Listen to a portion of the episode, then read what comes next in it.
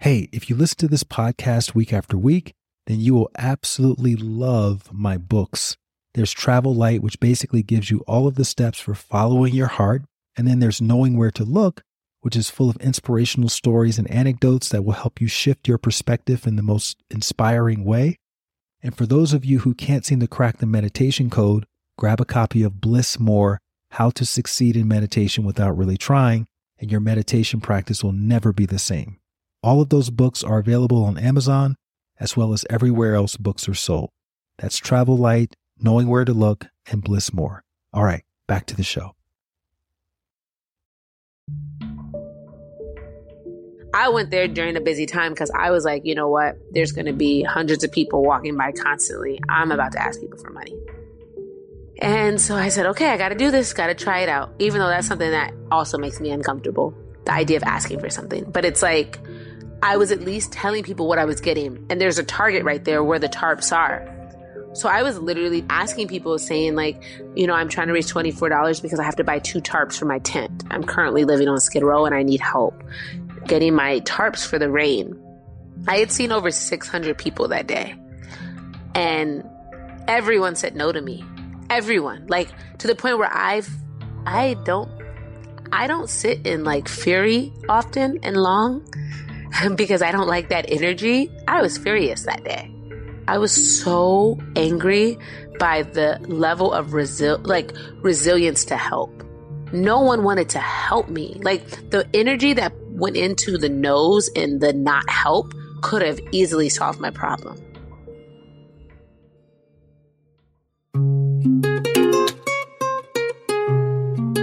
Hello, friends, and welcome back to the Light Watkins Show. This is yours truly, Light Watkins. If this is your first time here, I interview ordinary people just like you and me who've taken extraordinary leaps of faith, often in the direction of their path, their purpose, or their ambition. And in doing so, they have been able to positively impact the lives of many others who have heard about their story or who've witnessed them in action or who have directly benefited from their work. And today we are re-airing one of my top five all-time favorite episodes since I started this podcast back in 2020. She is someone who lives her values, who's not afraid to shine her light. Her name is Larea Gaston. Larea is an author. She's an entrepreneur, a philanthropist, a performing artist. She grew up in New York City. She founded the nonprofit Lunch on Me, which feeds homeless and hungry people in Los Angeles, as well as Larea's Bodega, which is a store and community space that continues her mission of feeding street involved people high quality, nourishing foods. And most recently, she published the book Love Without Reason. And even as a kid, Larea had a knack for seeing the perfection in a situation, even when it seemed imperfect. As she tells it in the interview, instead of drawing exactly what she saw, she would often make an image appear a little bit better. And that's exactly how she lives her life now, always going above and beyond to leave situations better than she found them. Larea's religious background taught her about the importance of tithing. Now, if you haven't gone to church, you may not be familiar with the practice of tithing, which is giving money back but Larea understood the necessity of giving what you receive from an early age, and she decided to practice tithing in her community, giving wherever she saw a need. Before she was even a teenager, Larea was using her allowance to buy food for unhoused people in her neighborhood. Fast forward a few years, through a very successful dance career, and Larea found herself on the other side of the country witnessing the scale of homelessness on Skid Row in Los Angeles that she had never seen before. And she knew exactly what she needed to do. Get closer to it. Get as close as she could to it to understand how best to help. And so for a period of time, Larea actually lived on Skid Row. Not because she needed to, but because she wanted to. She wanted to understand what people who lived like that had to go through on a daily basis and how best to serve them. And what she found was surprising and even shocking. I won't give it away here, but you definitely want to settle in for this conversation. I usually say these stories are going to blow your mind. This one is a little different. This one is going to change your life if you listen to it from beginning to the end. Okay, so let's get into it. I introduce you to the World of Miss Larea Gaston.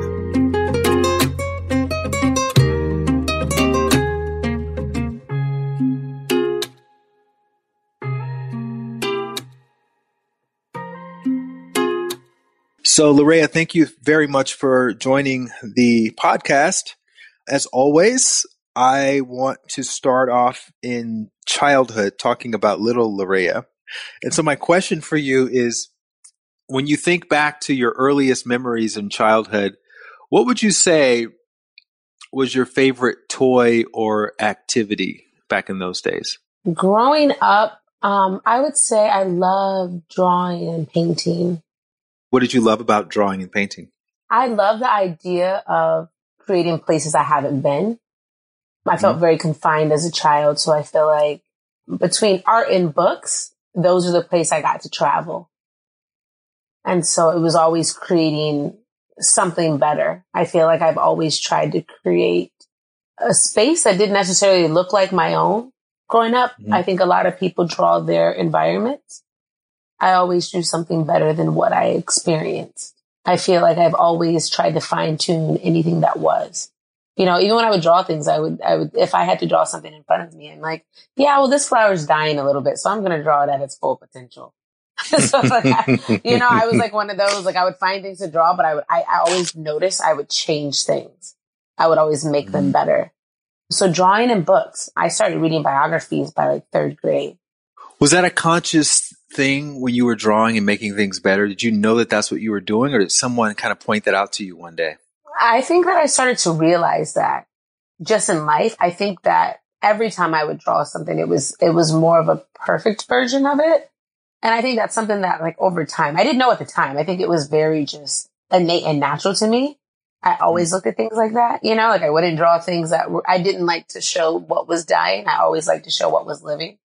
And I had mm-hmm. to draw a lot of like subjects, especially in art. I've been in art my whole life where you're always given a subject, something to a point of reference. And I think I had always naturally made it better.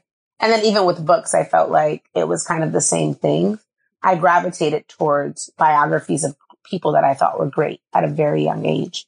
What were some of the biographies that, that still stand out?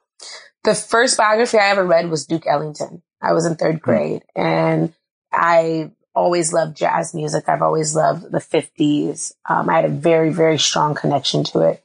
And so for me, reading about Duke Ellington and his life and Miles Davis, those things changed so much in my perspective of life, especially great African Americans. My father was very, he's very, very adamant about me recognizing and seeing people that are great that look like me. He was very co- cognizant at a young age to show me representation that I could do anything and that were people that looked like me were successful. So I think that's kind of what I gravitated towards. It was always Black American history and great, great people. You know, I remember my father giving me like Frederick Douglass when I was like fifth grade. I was a hmm. child. He's like, you want to learn about a, a, a man who freed himself. So I think I, I always had been in a space where I was always introduced to real life circumstances, but I'd always been introduced to people who rose above them. Do you remember any of the lessons that you learned from the Duke Ellington or Miles Davis biographies? Oh, I think the biggest thing was being so young, hearing about racism and prejudice and things like that, and recognizing people who just wanted to express themselves in art, where the time was very different than than now in a certain degree, because at that time it was very obvious things that they went through, like segregation. So I just remember seeing things that people were faced that they couldn't help, but mm-hmm. still being resilient enough to pursue what it, whatever it was they loved. So I remember like third grade learning about the Cotton Club and learning about how people would have to go through different entrances, you know, things mm-hmm. like that, just to be able to, to share their art, to share their gifts. And I think subconsciously I'd always had in the back of my mind that people were willing to fight fire just to be heard, to be seen, to be understood. And I understood that very young. I mean, I remember like the first entertainers I ever read about were Lena Horne and Eartha Kitt. You know, women who, mm-hmm. who took a stance. So even in their art, what I loved is there was always leadership, there was always progression, and there was always an advocacy for people through all of their arts. So I learned very young that art didn't have to just be an expression. It, it could influence people. Right. It was a form of activism. Mm-hmm. And that's what I loved. Like, I'm like, wow, like, you know, Lena Horne wouldn't take Rose being a slave She wouldn't take roles that didn't give her the dignity she felt she deserved. You know? So just to see people that were willing to take a stand for what, how they saw themselves, not how the world decided they would be, I understood that very young. I just thought that was like the coolest thing ever. I really, really gravitated towards it and admired that. Mm. Talk a little bit about the cultural background of your mother and father and, and where you grew up. I was raised by my stepfather. My birth mom is Greek, Creole, and Irish. And that's my biological mother. And my biological father is Puerto Rican and Cuban. And then I was raised with my stepfather, who's black and Italian. He's Sicilian. And so growing up, I have three different sides of the family and everyone's different cultures. So I grew up mm. in a space that I grew up where I had seen every form of culture from for us, like our black culture was our Creole family, which came from Louisiana. So learning that, learning that part of it, learning Afro Latinos being from grandparents who were immigrants that came from Puerto Rico and Cuba. And then just having all of my parents being mixed in a time where it wasn't necessarily accepted. So all of them had two sides of the family. So you're dealing with mm-hmm. six different sides of the family. So I think it was really amazing that I grew up with that and grew up with family in different social and economic standings because I learned what rich looked like. I learned what poor looked like. I learned what, what culture looked like in America. And I think it definitely helped form my idea of people very young because I was around so many different type of people. I feel like I didn't live necessarily a segregated life where I was just with one, one family, one upbringing. I didn't live in a bubble. And then my parents were extremely young. Uh, my mother had me at 19 years old. So on hmm. top of that, you know, you have a baby raising a baby. And so definitely not a woman yet, right? Like you, you don't mm-hmm. know yourself fully in that age. So I feel like there were so many different moments. And then I gravitated towards my, my grandmother was more of my maternal figure. So also having a woman who was born in the 30s, I got to learn what it was like to, to fight for interracial relationships. My grandfather was black. My grandmother is Irish and Greek. So having these spaces, I felt like I grew up with such a vast, wide understanding of life and, and people and how we come in so many different ways and different walks. I learned that very young. And then I also learned the perception of who I would be in life. I would be a black woman in this world, no matter how, how expanded my mind was, no matter how many things I understood. I knew even though the world confined me in one small space, just based off the stereotypes, I knew I had so much more, but I knew how small minded the world was as well. How did you learn that? Was it through the biographies or someone kind of sat you down and, and taught you that? I learned that through being young and people talking about culture and race. I mean, elementary school. You know, I remember kids asking me, well, what are you? Are you black? Are you Spanish? You look a little white. Like I would hear those things as a kid where it was, I was always the question, wait, but what are you? And for me, because I grew up with such strong black leaders, I grew up looking at my parents as their influence predominantly being black. Like that overshadowed everything. They, they proudly wrote black in all the things that they did. They didn't feel like they were half and half. They felt like they navigated from their, their, their black, their African ancestry. So growing up, I felt so much pride in that. Right. So I was always like, yeah, I'm a black woman, you know, like that was important to me. Like I'm African American and they're like, but your grandparents speak Spanish, like all these different things. I learned very young that I was answering questions that came from narrow minds. I learned that about the world just by being in my family, learning where I, I always thought all of us had melanin and I know we came from Africa somehow, some way in different ways. So people would say to me, I could see there was just always this confusion where you couldn't be all things, right? Where it was always narrow minded. For me, I found so much pride in being African American because of what the influence in this country has been, what black people have had to endure and overcome and the influence. There is no culture in America outside of black culture. It is assimilated and used as culture for all of America. And mm. so I had so much pride. Like I had so much pride, like knowing Eartha Kitt and Lena Horne, they're light like me and they were black women. Like having that connection to me was just, I felt like it was a badge of honor, you know, because mm. I didn't fully, I found the beauty in it. So it was very interesting growing up and being questioned about my culture or my identity or, you know, was I, I wasn't black enough because my skin wasn't dark brown or like just hearing the things that you just didn't really understand.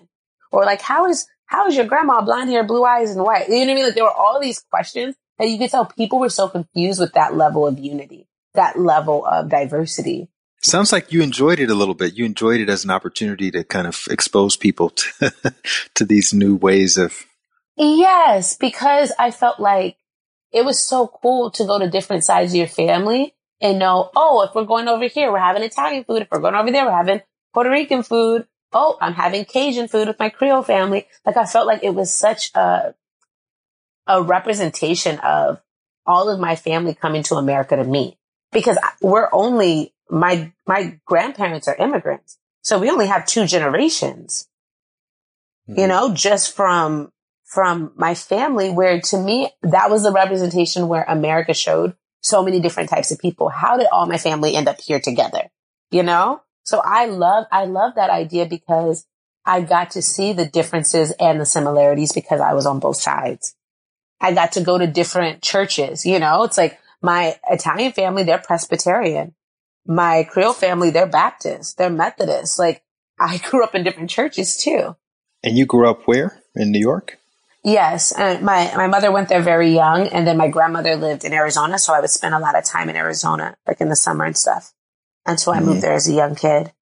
But yeah, and then my father's from Philly, so I spent my stepdad that I was raised with.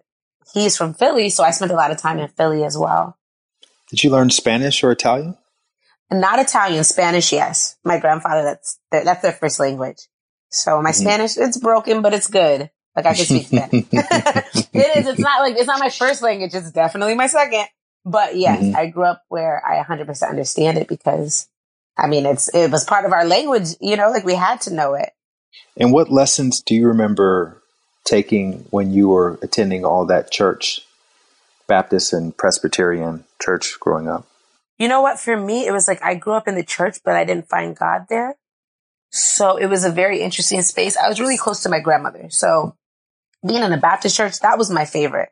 When I would be in Presbyterian church, I'm like half the time they're speaking Latin. What is going on? I'm going downstairs for donuts. you know, I didn't really understand fully that. I didn't grasp that experience as much, but my grandmother being Baptist and that being my best friend, we got different parts of it. Like I definitely would view her and how she's seen church and she got something out of it that I didn't necessarily get. Um, mm-hmm. because church for me was my community, people. And so at first, when I, it, a lot of it, it didn't resonate with me because I didn't have a full grasp on it because I felt mm-hmm. like every church I went to, every church's message was they were the one and only message mm. of God. And so it was very hard for me because I went to different churches all the time with different religious backgrounds and they were all saying that same thing. Their stories were so similar, but they created such uh, separation. So I think it was mm-hmm. hard for me to experience God in it because I had seen so much separation that seemed the opposite of the God I understood. I've heard you talk about tithing. Did you is that something you you got from church? Yeah, I feel like that is probably the number one thing. Like I feel like if if I read the Bible, the, the my favorite sentence it was about tithing because I learned that everything I had was not mine to keep. So I think that it gave me this idea that in order to live, we have to distribute and give to one another. And I learned that we're tithing for people who might not know. It's when you give away 10% of what you have. Mm-hmm. And it's religiously, faithfully, like that's something where you do not feel everything is yours. Mm-hmm. And for me, I, I used to tithe heavily in church because that's what my grandmother did. That's what my family did. And then I, I started tithing within the community but that is like the number one thing is my favorite thing. And even in my spiritual practices and everything else, it always goes back to tithing because tithing is powerful to me. You would get an allowance and you would give, you would give 10% of your allowance. yeah. in church? I would since I was a child. Very, I'm talking about young, little. I was always Mm-hmm. told you have to put 10% away. My grandmother was advocate, ad, ad, adamant about that. And obviously it was like 10% is the least you can give. You know, that Mm. wasn't a max. That was the least. I definitely give more than that. I probably tithe, I would say I tithe 30, about 30% of my income, maybe 40. And you had an understanding as a child that that was something that was valuable to do. It wasn't man. It wasn't like a punishment or anything like that. It was. it was a joy. Like I, my grandmother always, I mean, I could, I would watch her write out a check and she would be smiling, like just to be able to give. It was definitely a joy for her. She made it where it was like, this is how we help each other. This is how we support each other. And you could Mm. see it in her. There was no, there was never a pressure or thought. She would give and it was so much, she would do it and it was so innate to her that I don't even think she'd remember half the time she'd give. How many siblings did you have? I'm the oldest of eight. And did everybody have that relationship with with church and tithing, or were you kind of the leader of the pack? Yeah, it was different for me because my siblings, um, the next child my mom had is nine years from me. So it's such a big age gap. I have a sister that's 13. It was such a big age gap because my mom was 19 when she had me. So she, you know, was like, let me wait till my 30s to have my next kid. So no, my relationship and experience with my parents was very different. It's like, it's having a 19 year old parent and having a 30 year old parent is very different. And so I feel like we definitely grew up differently. For me, my grandmother was my mom. That's who, I mean, I ran to her. And so that relationship, even in church, even when my siblings were very young, it would be me and my grandmother. I would go with Mhm. her. It'd be her and I. I- That was, I felt like a very personal relationship, her and I. They went to church as they got a little older, but it was a huge difference. But when, they started going to church, I was already out of church on the streets helping people.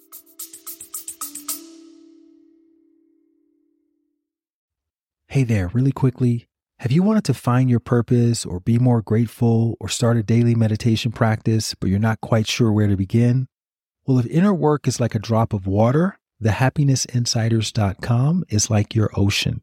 That's my online community where you can learn real world techniques for cultivating more fulfillment from the inside out.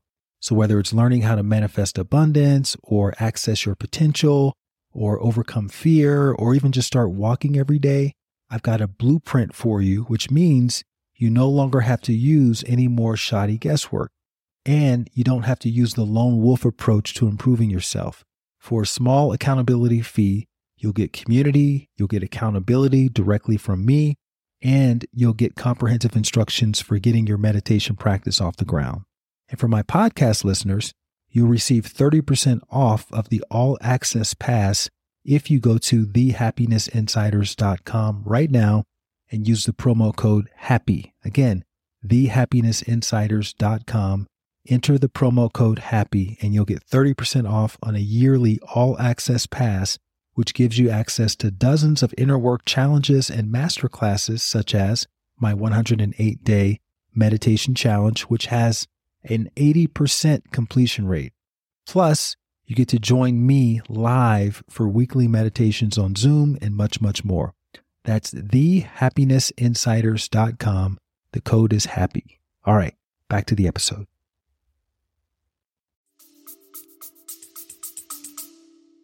Mm-hmm. Did you have a, a con- context for heaven and hell and those kinds of ideas? And wh- how did you feel about that when you were younger? Well, a lot of things for me, I think that from my experience and from biblical terms and coming from a, a very literal place, right? Like you're, you're hearing about the Bible, you're young. I'm just like, wow, like certain things, I'm like, why is heaven paved with gold? I don't, I don't see the value of that. Like I would always question certain things. It did not, certain things didn't make sense to me. I mean, you read about even the Old Testament, God being of wrath and a jealous God. That wasn't who I pray to. That's not what I connect to when I go to my highest space. So Mhm. it was very confusing because I mean, and thank God I had a, a grandmother who would let me ask all these questions because I'm like, I don't fear God. I feel comfort there. You know, like why would I fear the Mhm. place I feel most comfort? So I would always say, are we, are we praying to the same God? And my grandmother, very young, she knew that I always had my own thoughts, my own ideas, and I wasn't afraid. There was no fear based in me to feel like it had to be this way. I just always wanted to get it right, whatever right was. Yeah, one of the one of the elements that I that ends up coming up in people's stories is are these figures that come into their lives. We call them I call them angels. I refer to them as angels. Not not in a religious sense, but just in a sort of higher guidance sense where these people are are there to kind of point you in a direction or like you say answer questions that you may have and to give you give you context for what you don't you may not realize is going to be your purpose in life later on.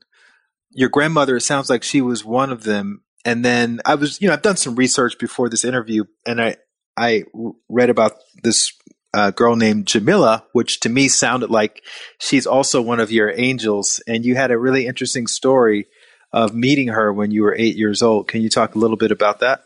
Yes, yes. Jamila is my best friend. It's so funny. I talk to her every day. I talked to her before I, I got on the phone with you. Um, my my best friend was my grandmother, my Philly grandmother, my stepfather's mother's neighbor. She lived like four houses down. And she's very psychic, even beyond what she'd ever admit. She's just so, it's just like one of those things she embodies it that she doesn't even say it's that. She just knows and it's a matter of fact and that's it. Like she doesn't even put it in the category, but she's so psychic. She's so mm-hmm. connected like to past life regression. And long story short, it was a weekend where we switched, where we were both in Philly. We would usually go opposite. She would go to New York on the weekends and I would go to Philly on the weekends. And then one weekend we were, um, there's a fire hydrant in the neighborhood that's on the corner uh, house where my grandmother is. And I'm, of course, playing in the fire hydrant, like, because I was like one of those, those loner kids. I'm the, you know, the first child, the only child for about nine years, 10 years. And mm-hmm. long story short, she was claiming her block. we were kids and she was claiming the block, telling me where did I come from and that this was their fire hydrant. And I was like, my grandmother lives right there. Long story short, we end up getting into it because my best friend is trying to claim a fire hydrant and we're children, like we're babies. Mm-hmm. And, mm-hmm. and long story short, my grandmother comes out and is like, Jamila, yelling her name. And I'm like, you know this girl? because she's giving me trouble. She's stirring trouble with me. And she's like, you guys are both in timeout. And we had to go to my grandmother's yard.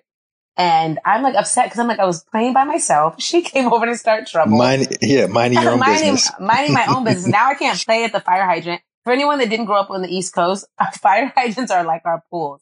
A fire mm-hmm. department will come, open one, and you play in it like it's raining. It's really fun. But we're sitting there and I'll just never forget the day because we're children. And she looks at me and she says, after we were in timeout, and she was just mean to me. She goes, you're my best friend. And I'm mm. like, what? She's like, you're going to be my best friend for life. And she says to me, she's like, God knew no one woman could handle us as sisters, but he knew to give me my best friend. And she just tells me that. And I'm just like, what? Like I'm, I'm very, it's, it's over my head. It's deeper than I even understood at that time. you know, cause I'm like, you just told me I'm your best friend for life.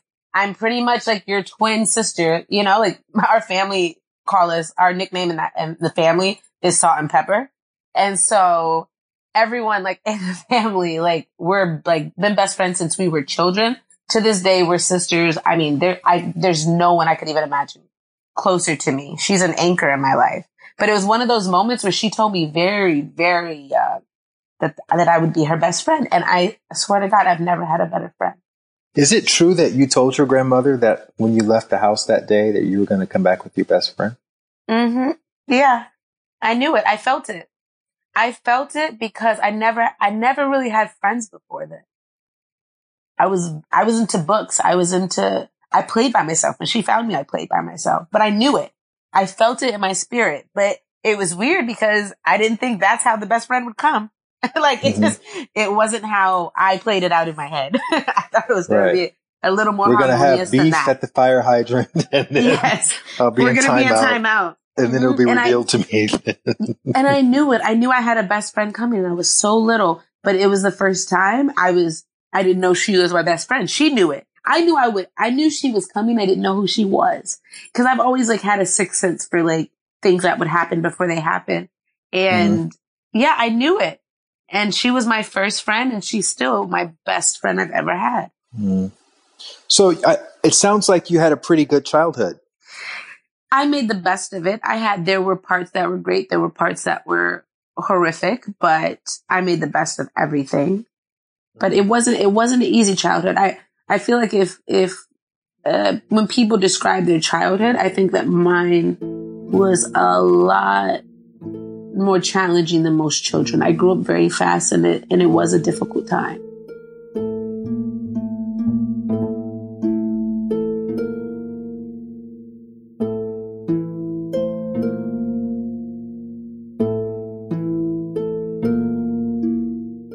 You worked at your uncle's restaurant as a teenager? Yeah, 12. well, I was way too young to be working. Did you, were you working out of necessity or you just had a drive to want to work? It was a little bit of both because my parents didn't have a lot in that way to give. Mm-hmm. And I think that I always knew, like, I never liked to really ask for things just because I knew, like, especially with my dad, not so much my birth mom because I wasn't really close to her. We've had a very difficult relationship my whole life. But my stepdad, which is like my best friend in the whole entire world, I mean, he just worked really hard and did so much for my family that I just, I felt like I needed, if I wanted things, I should just work for them. I didn't like mm-hmm. to ask. It made me very uncomfortable, but I literally, I mean, I had, that was my second job. my second job was my uncle's at 12. I had a job before then when I was cleaning real estate offices in the middle of the night from like midnight to five in the morning. Wow. I was 12. So I would, um, I was, I had a cleaning job before and then my uncle decided to have this Creole barbecue business and had, I mean, I was his first employee and I was young and I was working, I mean, 12, 14 hours on the weekends. Mm-hmm. And you had an experience there at the, at the dumpster. Yeah, that was the first time I encountered an angel. Basically, my uncle would leave me there at like midnight, two in the morning to clean up. Basically, I had to do all the grunt work. He, he didn't have the best morals sometimes, but mm-hmm. now that I think about it being my age, but, um, one day I was, uh, packing everything up, cleaning up, getting rid of food. Like we'd have to throw away food that same day that wasn't sold, like perfectly good food. And one day I was gathering all the food and a man was digging in a trash can. I always say that mm-hmm. this, this was my first encounter with an angel. I've had angels in my life, but this is the first time I was like, okay, this is something supernatural where I, it was the first time I felt in my mind the stories of the Bible are 100% true. Mm-hmm. You know, because it was a situation where I offered this man food. He didn't speak. He wasn't speaking. He was kind of like signing, doing these like very interesting movements. Like he was dancing. He was, like, it was just very like, it was just mystical. It was very ethereal. And I felt a comfort in his energy. Like I just remember being like, this guy should be weird to me, but I don't feel that way. Like I just remember. Was this in the like, middle of the night or was this in the day? Oh daytime? yeah, this was like no, this was probably like midnight, one in the morning, and I'm there by myself. And I offered this man food. He had a little grocery cart because he was looking at the trash can. He he wanted the food, and it was interesting because everything, like the movement he was making, it was almost like he was like celebrating me like it was really weird. Like I can't even explain it. Like he was grabbing his heart. He was doing all these weird gestures. Um, but I understood them. Like I was like, he's treating me like I'm great. This is weird. Like I was like, this guy's hmm. being weird because he was treating me like I was, I was royalty. I was wonderful. It was, it was interesting. So I gave him the food. I forgot to give him a drink. I turn around to grab a drink and say like, Hey, I forgot to give you a drink. I turn back around. The man is completely gone, disappeared. The food is still in the basket. The cart is left there and he's nowhere to be found and there was nowhere for him to go. And that day I was, it shook me to the point where I, I was, I was so young. I thought I was crazy, but then I was like, I can't really share this with anyone because I'm not even supposed to be talking to strangers. Like I was just like, I can't really tell anyone, but I'm like, this man just disappeared. And I always say that, like, it makes people feel so uncomfortable. I'm like, no, no, no. I turned around and this man was gone. And the interesting part was Fast forward maybe three, four years later, my last day working, I saw him with the grocery cart walking by across the street, waving his hand. And I'll never forget that because the whole time I was like, did I, I always thought, did I make this up? Did I see this? Like, was this real? Cause I questioned myself. And years later, he was walking by with the same kind of grocery cart and waved at me, never stopped, nothing.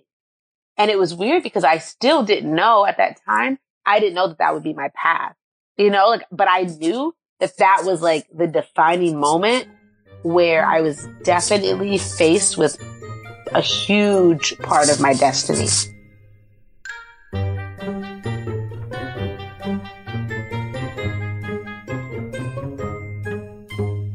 What did you think your path would, would be? Did you think it was be artistic or what, what were you thinking when you were that age? Yeah, that's all I knew. It was like art. I danced professionally. So it was like, I just thought I would always be an artist and dance. Like to be, I really thought that that was it. I didn't think far about it. I think people would always tell me, oh, I would do great things, but I'm like, okay, yeah, I just, I just want to create. So to me, it's like, if I can escape and go into art, that's all I cared about. I didn't think mm-hmm. of anything.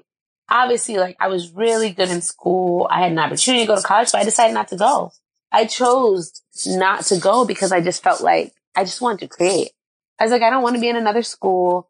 And I was good at science. Like the only other thing I, I said that if I went to school, I was going to go to school for chemistry to do cosmetic development. But it's only because I wanted to create makeup for women of color. Because at mm-hmm. the time, there wasn't that in art. There wasn't that, you know, even when you would go dance and stuff, you're like, oh my God, there's so many colors that it's just like lacking. So that was the only other thing I could, I knew. I always loved science. That was always fun to me, but art was like my heart. That was like number one. It was more like science was interesting and I was naturally good at it. But I didn't, I'm like, I don't want to be in the lab for the rest of my life. I want to be out in the world. And so I just mm-hmm. made this weird impulsive decision to be like, no, I'm going to just, I'm just going to pursue art. I'm going to be creative in any medium that there is. As long as my mind can be challenged and I can solve problems and I can create and make tangible things, I didn't care what part of art it was. Mm-hmm. And what did you do differently after that encounter with the homeless man and the food? I started every time I saw someone homeless, I would offer them food and then I loved doing it. I just met such nice people. And then eventually I asked my grandmother if I could not tithe in church and tithe by buying people food. And that's how it started. Because I was really mm-hmm. scared because I, I thought that tithing just needed to be in the church, you know? Because that's where I learned it. And my grandmother was like, I don't care what you do as long as you do your part. And your uncle was okay with was okay with you using his food that, no, that he was throwing away. He was not. So my uncle represented the most business. It was very interesting because I feel like I had learned the things I would encounter as I would actually pursue this in my life. Because my uncle was like, no, it's a liability. I can get sued. I can get shut down. You cannot give away free food. So I started tithing. That's, that, that's how the, the change happened because I would be giving food away but I didn't, I didn't ask because it was food I was, it was perfectly good food that had to go in the trash. And it was one of those situations where that same food I was giving away was food that I was taking home as leftovers, you know? So it was completely fine. It's just I couldn't eat all of it. The amount of food that gets wasted, no one person could eat. And my uncle represented the corporations I fought. I have fought for a very long time because everyone, you know, it was, it was money and profit over people. And so mm-hmm. I, I always had to fight that narrative, but it started with my uncle. And at the time I was just like, it's okay because I'm going to figure something else out. And that's when I started tithing my money from what I was using in church. I asked if I could just go buy people food if I could. And that's what I would do. I would buy people food. I would give them 20 bucks and be like, here, go get something. Or, you know, if I was, but I always kept my tiny money in my wallet. I always had money so that if I didn't have time to sit with someone and eat with them or order their food with me if I was on the go, I could make sure that they could eat.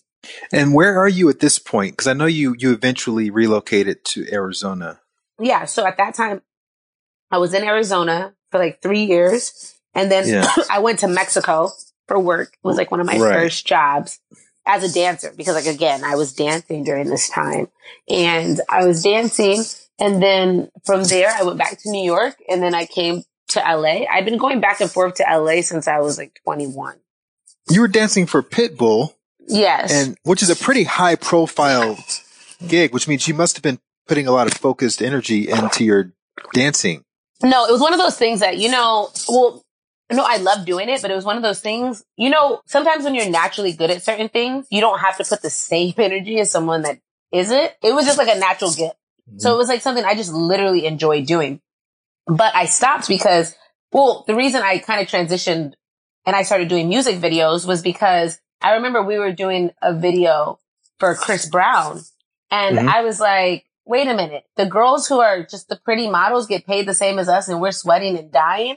I'm about to do some videos. literally I did videos. Cause I was like, I'm tired. Like, I just remember he wore us out. I remember it was like 40 hours in two days of nonstop mm-hmm. filming.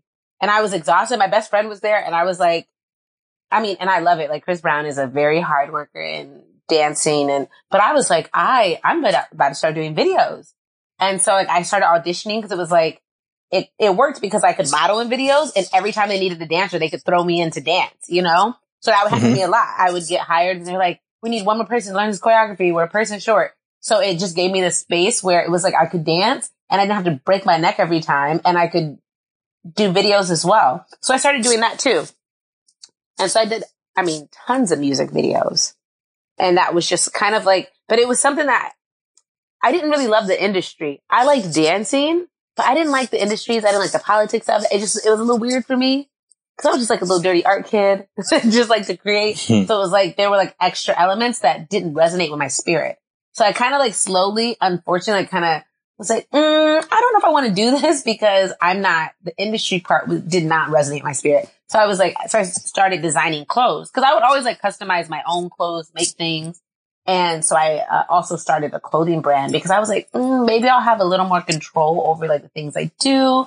And I don't have to feel like I'm in the industry. I could do like really fun stuff. So I was always trying to find that, that medium and that space where I could just be a, a artist. So I'm curious, in that entertainment industry world, you're like 17, 18 years old. All right. You're, you're out of the States for part of it. You're hanging out with these high profile people. What's your mental state at that point? I mean, because a lot of younger people, and especially younger women, they get to be a bit anxious and they have, you know, panic attacks and all this kind of stuff, depression, maybe even. What was your mental state like? I think I was I was very strong conditioned because I had such a rough t- childhood in certain moments. Mm-hmm. For me, you know what? I saw a lot of drugs and substance abuse and I've never, I've never even tried weed before. Like I have lived an extreme sober life because I, and I always tell people I was exposed to drugs when they weren't cute. You mm. know, I've been to crack houses. I have, I have had family members who are drug addicts. I have, I've experienced some really hard things with drugs, not from me and my use, but what it's done to families and what it's done to my own family and experiences mm-hmm. I've had where I just wanted no parts of that. I just wanted to do art. So it was one of those things that to me, it was like, no one understood. It was like, I, I didn't understand why music videos needed to have alcohol and smoking. I'm like, aren't we just making something beautiful or aren't we doing art? Like I was so intrigued by like the production side of it. I love that the director could create these sets. I just, I was never a part of that. I felt like I was always an outcast in that part of the industry. People probably thought I was odd and weird, but I didn't do any of that. Nothing. Mm. I was like, this is not what I want. I just, I just want to make art. And so for me, it wasn't a lot of anxiety. I just felt like it definitely made me a little more introverted only because I didn't have that expression. I feel mm-hmm. like ex- people read people being extroverts by being party animals and doing things. And I was like, no, I'm, I'm not those things. So I just was more connected to like the production side. What was your exposure to drugs growing up? Was it like a peripheral thing, or like your immediate family members? Yeah, my, yeah. Two of my aunts are drug addicts, and I mean constantly. So I was always having to like. I mean, I was just used to them being on drugs and not being sober and being babysat by an aunt on drugs who's high and she's supposed to be watching us and like just seeing certain spirits that just gave up. You know, my other aunt was on drugs and ended up getting shot. And I was like a block away from her. She ended up living, but she got shot in the head. Like because of drug use. Like I've seen very harsh, extreme things. And for me, it's just like I saw drugs when they weren't cute. I didn't see them in just party scenes. I saw them in crack houses. I saw my aunts in rehabs. I had to drop them off at rehabs, you know? So I just feel like everything about it, I just wanted nothing to do with it would you see the people in the industry who were casually using would you see that as this is the first stage and i know where this leads to oh so. yeah it scared me like yeah i lost I've lost family members from it. I lost, like, I, I went through so much with just drugs and how it takes you from your family. So it's like, I think I saw the, the extreme side where people are addicted to the point where like they're on their last limb, you know, where they have to go into rehab. They're, you know, just, they don't even want to function without with being sober in life. They're not present half the time. Like I'd seen all that where I just, I didn't, I didn't like, I didn't want that. Like I just felt like life, there was so much more. And even with the drugs and seeing the industry, I, I saw that no matter how you get into it, it leads to one road. And addiction is ugly. Yeah. And speaking of which, what was the story that you would tell yourself about homeless people when you would see them? Because I'm sure you cross paths with them going in and yeah. out of the crack houses and things with your aunties. Uh huh. Well, for me, I felt like the difference was my aunt was a drug addict and she didn't die from drugs because we were always there to help her and love her. Drugs didn't kill her. She ended up getting murdered, but drugs didn't kill her. And for me, it was the difference between them and my aunt is she has people that love her that show up for her. So that was the hard part for me is when you're on that verge and no one's checking for you. No one cares if you die. You know, that was heartbreaking because everyone experiences things in life. Everyone that turns to drugs, a lot of times are trying to escape something. And the difference is when you're battling through those type of things, you can overcome it if you actually have someone to show up for you, someone to love you, someone to be there. And everyone doesn't have that. And that to me makes the difference. It's when, when someone loves you and shows up. Life can take you to like a lot of ugly turns. A lot of things can happen. A lot of pain can be faced and healed. But you, I think everyone needs support in life. And the differences with all of that is my family still loved, they didn't give up on them. And that's the difference between living and dying of drugs. When you have that support, you know, from addiction. And you knew that as a as a late teen from your own family's experience. Oh my God, yes. I watched drugs destroy two of the most beautiful women I've ever met, smartest women, broken women. Like my two aunts were my favorites. Their personality, everything about them, like they were empaths. They, they felt too much. They were creative. They were smart, but they couldn't beat it. And I think that was the thing too, is I never looked at anyone as though they were different. So for me with drugs, it was like, I'm no different than these beautiful, smart women where drugs have robbed them of such beautiful parts of their life. So I didn't feel like, I think a lot of times people get this Superman complex where they feel like, oh, I can control it. I can do this. And I'm like, no, it will take anyone you invite. Like anyone that invites it in in their life, it will take. And so that to me, because I saw drugs not in just a party scene, but in really rough, hard ways, I couldn't do it. I couldn't touch, I couldn't touch weed. I couldn't do anything because I watch it destroy people addiction, period. Even with alcohol, I don't drink. Like, even I don't, I didn't want any form of addiction. Right.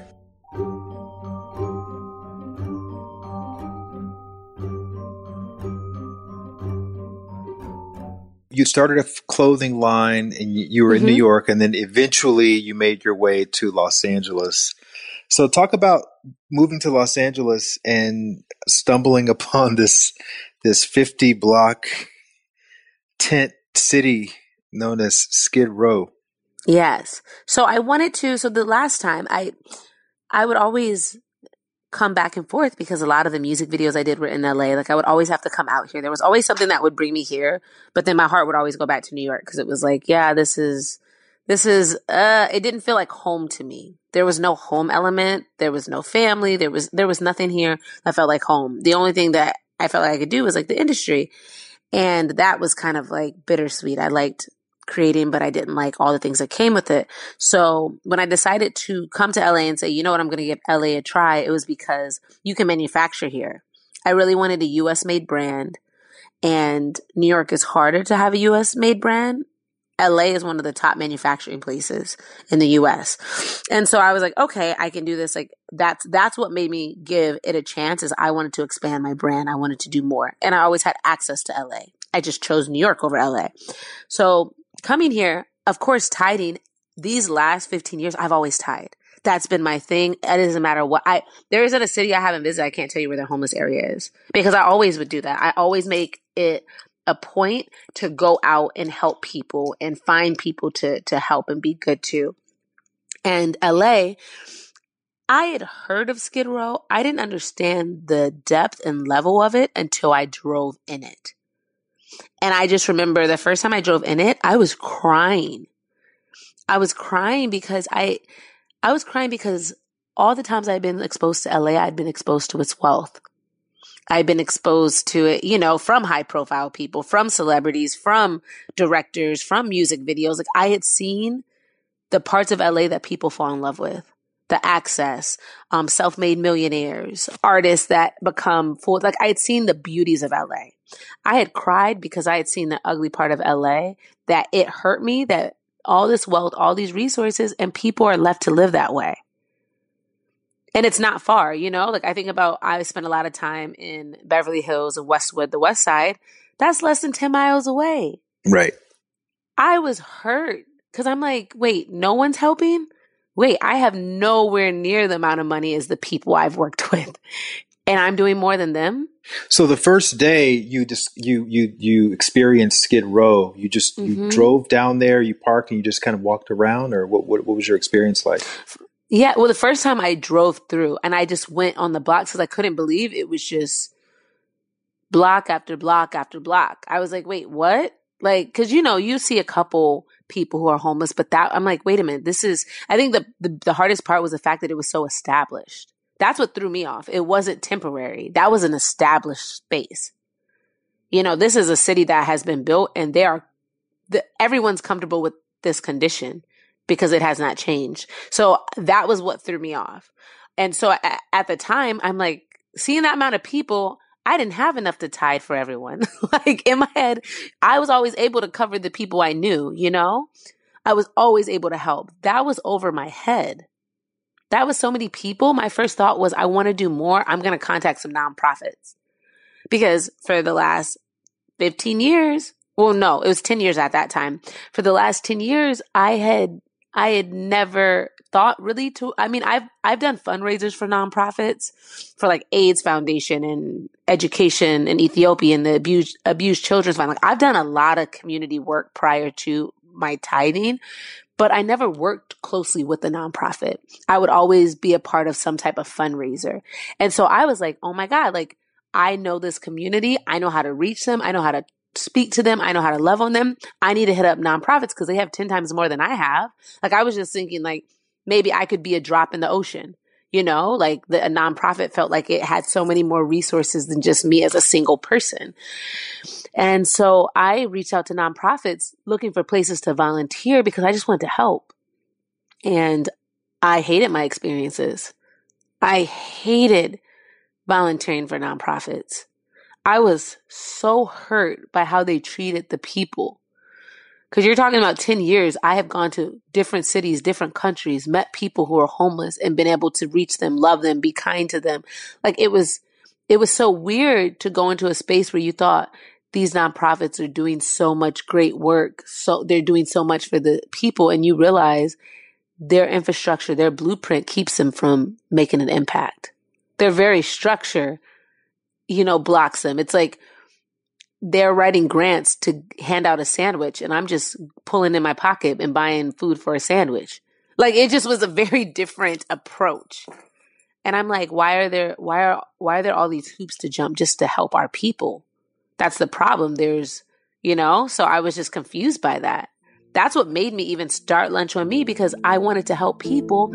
I wanted to gather more people to help people and I didn't want it to be the excuse of a blueprint to stop us from loving people.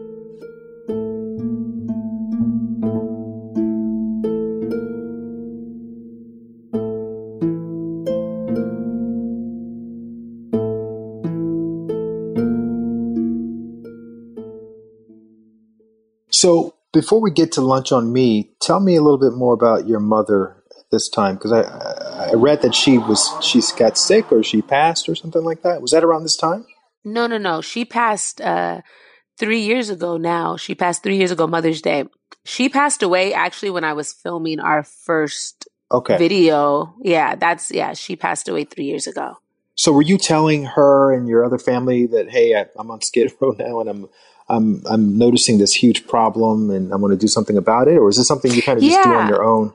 And you talk about it Thanksgiving. Yeah, the the crazy part was I told my grandmother, and of all the stuff she did, that made her smile the most. Like my grandmother, that was the first, and I felt like I had accomplished so many things. That was the first time I saw her like, you get it, you got it, you understand.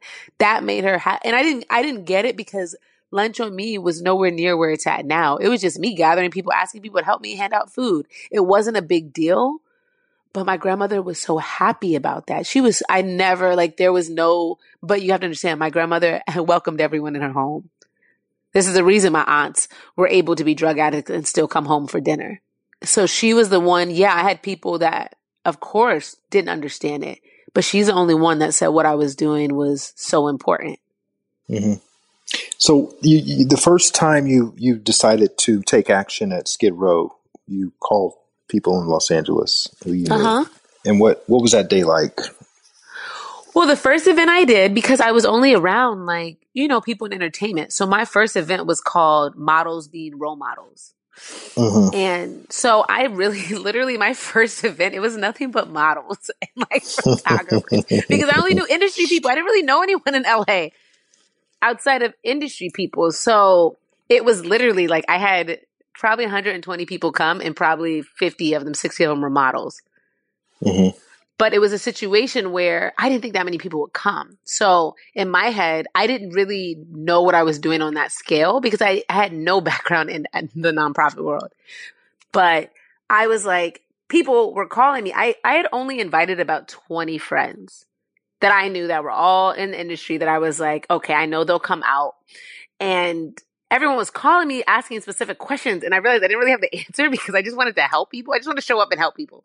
So they were like, well, how much food are we going to do? And I'm like, let's feed 500. Like I was just throwing out numbers. I'm like, okay, let's just go for it. So I didn't, re- I really didn't know. So I'm like, okay, let's, let's feed 500 people. They were like, okay, how many people do you think you'll need? And they were like, well, what do you want us to bring? I'm like, can everyone, I asked everyone the same thing. I was like, I'll make shirts. Can you guys just buy your shirts? So we're all in the same uniform. Basically like there was no profit on them. I was just charging like the price of the shirt.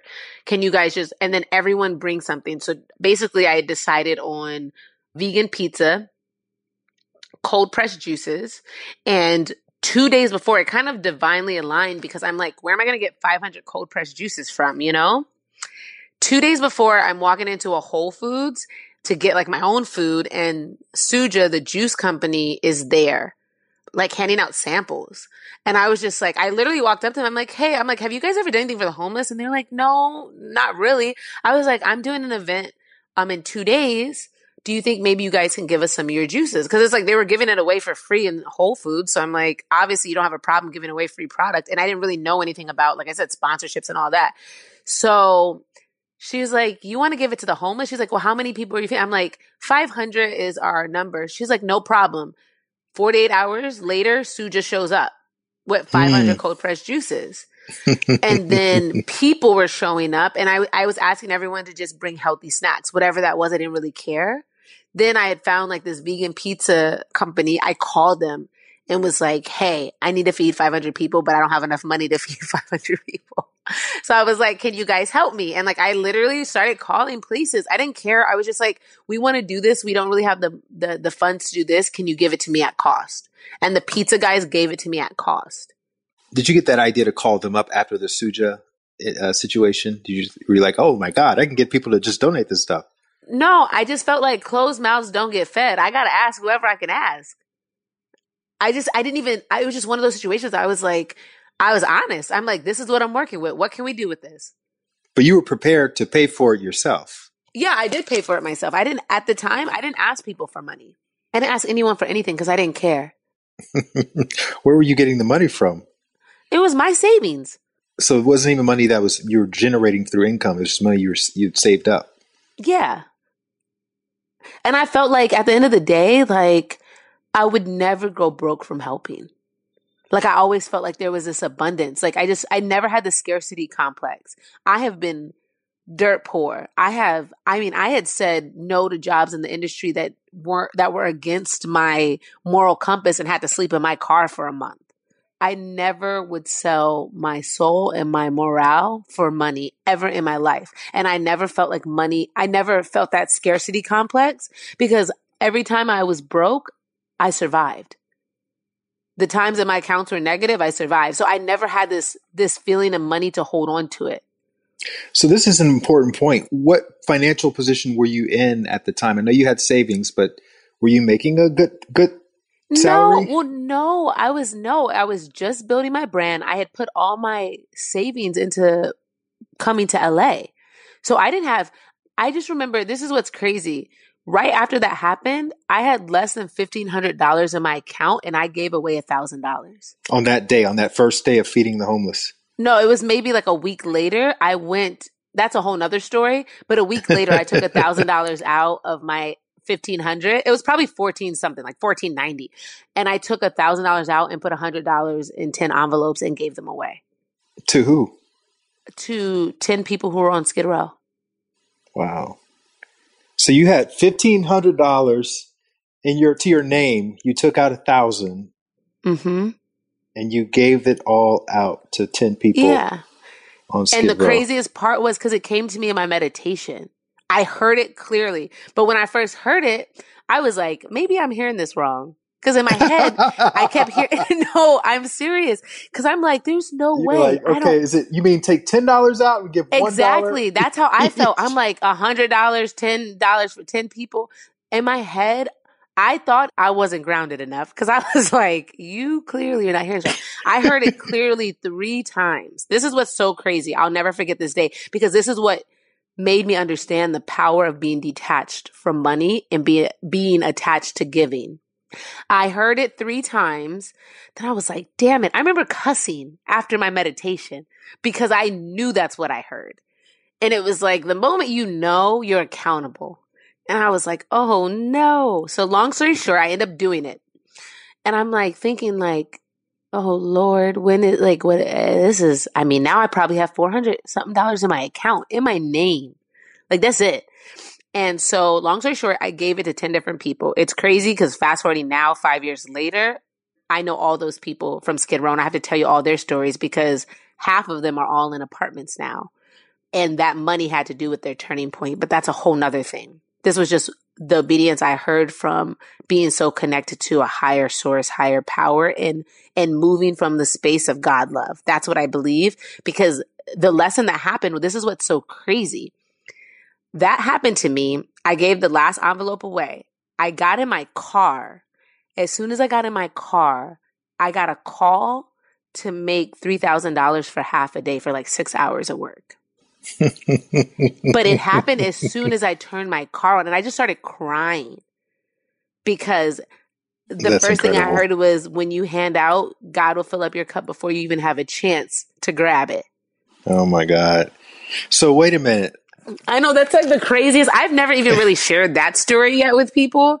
Tell me about your meditation practice. Just to get a little snapshot of what, what what's actually happening. How often are you doing it? Where you know? Tell me tell me how it works. So I meditate. So during that time, it was a little different. During that time, like yeah, yeah, my practice has changed a lot from five years ago. During that time, I would start in the morning.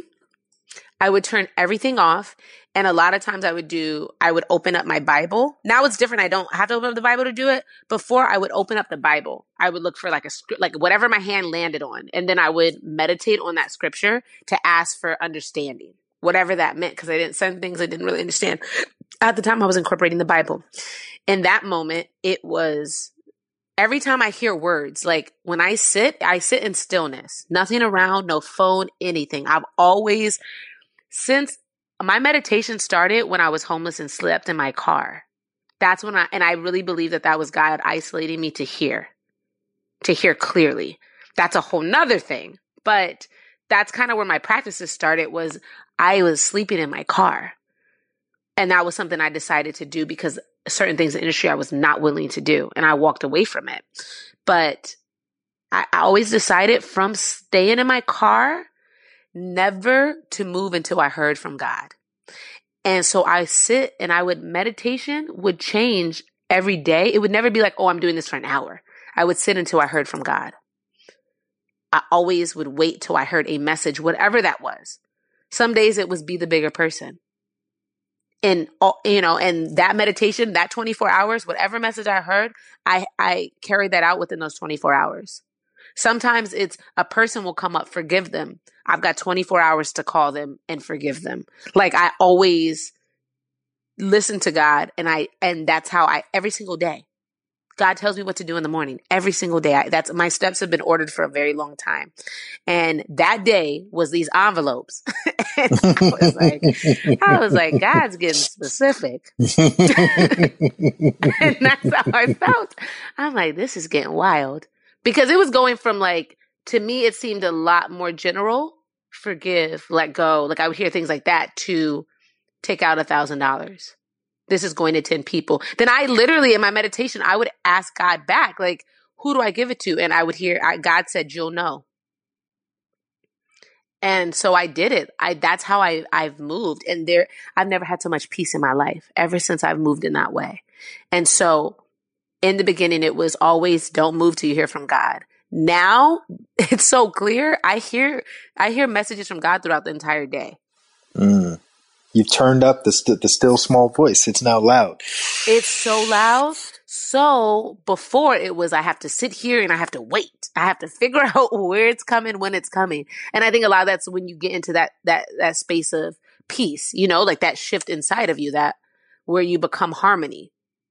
And so what I learned is as I was listening to that still voice, I was being tested. Would the voice be louder than the world? And that was the thing. A thousand dollars, fifteen hundred, whew. That's I that was to me, I felt like that was the voice calling my bluff. Am I really there? Like have I really arrived? And and the things I want in life, what would I be willing to give up? So speaking of which, was it true that you were out there six days a week for a year? Yeah. Skid Row? Every single day. Yeah, yeah almost two years. Now we're doing, we're now we're at seven days this year because of COVID and everything. But yeah, I was there for personally, it changed. I basically, the reason I left was because when my mother got sick, I was in the hospital for four months. So within that time, I started changing my program around where other people could be more involved because I was down there for six days like every day. That was me, like religiously. I would never let anyone do it without me being there helping when my mom got sick, I had to start letting up on the trust. Wait, so it started with monthly, right? After that first yes. feeding, and mm-hmm. then you went to, and then you went to daily. Yeah. So what happened was, for I would say the the first year, a little less than the first year, we were doing an event once a month. Basically, after I did the first one, I didn't expect over 120 people to show up. I invited 25 people. Everyone bought brought people. Everyone supported. But what was crazy is 500 people in a day was the most I've ever fed. And so in my head, I thought I was accomplished. And then everyone was like, when's the next one? And that was kind of like, oh my God, there has to be a next one. Like, I just, you don't think about it because it's like you've gone from feeding one or two people or a couple to 500 a day. And you're like, what do you mean the next one?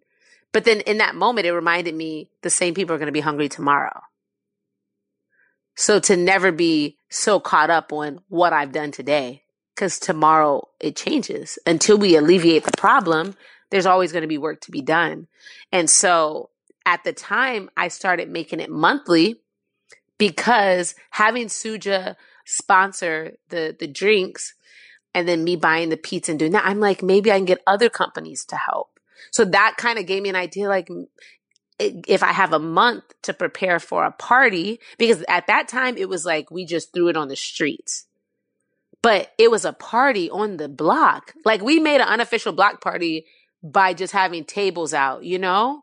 Then I was like, so many people showed up. You're talking about uh, over 120 volunteers. We fed 500 people. I was like, we need a space for this because no one really wanted to leave. Everyone wanted to be there and and and I realized I couldn't just give them food and go. They wanted to mingle. They wanted to know about us. They wanted to build a relationship. So I started really thinking of like, oh, I got to ask some nonprofits if I can use their space.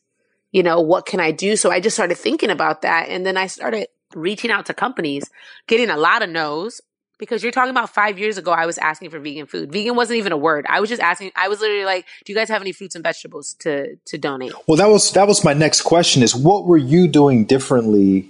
Because I'm sure there are a ton of people that or organizations that you know go out there and feed homeless people on Skid Row. What were you doing? What were you bringing to the table? No pun intended. That was different. Yeah. So, well, so I I was I've been plant based since I was 19 years old. I'm 32 now. So it wasn't even called plant based. I went raw. Like that's what it was called during the time. I was doing like raw food, nothing cooked. Like I went really like purist when it came to food.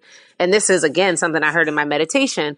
So no one understood. Just 5 6 years ago, there wasn't these fake meats. like there wasn't it was just fruits and vegetables. So when I was getting like the vegan pizzas and things like that, I had already been doing this for over, I mean, so I was 19 years old. So in my mind, I didn't realize I was being different, but everything about what I did had always been different. So I didn't think anything of it because I didn't put emphasis, oh, we're giving better food. It was just like, I'm, I'm looking for foods that I eat. I just, I didn't have the idea that people are lower than us, so I should give them less. The idea was I want to share. So I eat at Whole Foods. I'm going to ask Whole Foods to help. I get my vitamins from Sprouts, I'm going to ask Sprouts to help. So our partners and the people I went to were always the same food I ate. Cause I never understood this idea of like, you'll go have like this fancy dinner and then do a canned food drive. You won't eat the food that you're donating. Mm.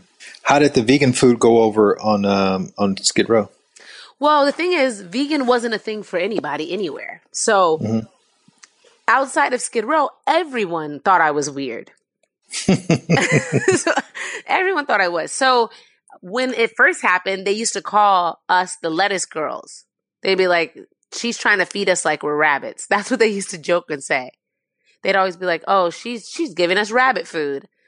And then so, which I think it created this really cool space because it was like this resistance, but I was not letting up. I was like, well, we give out fruits and vegetables and if you want some, have some. I remember one day, like it was so much trial and error. Like our first monthly sponsor was Juice Served Here. And that's when we started hitting like 10,000 meals a month because of companies like that. But long story short, I remember one day they gave me like probably five or 6,000 of their lemon maple cayenne pepper drinks. and I didn't think anything of it because I, Yo, I give him Mount Skid Row. They were like, "You trying to kill us?" right. You had them all on the master cleanse. so everyone, and they already trusted me. They were like, "She's gonna kill us." I was like, "No." So I had all these moments where I had all these moments where I was going through this health journey and bringing an entire community along with me. But the coolest thing ever that happened was doing those things and then people coming back to me war vets. Like you know you talking about like steak and potato guys. They still eat the same way as they ate in war you know? And they're like baby that food really made me feel better. Like them having these these moments of that made me feel so much better that they never had that before.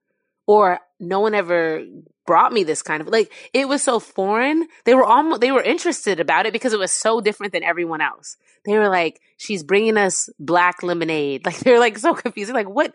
They would be like teasing me like what charcoal. do you have now?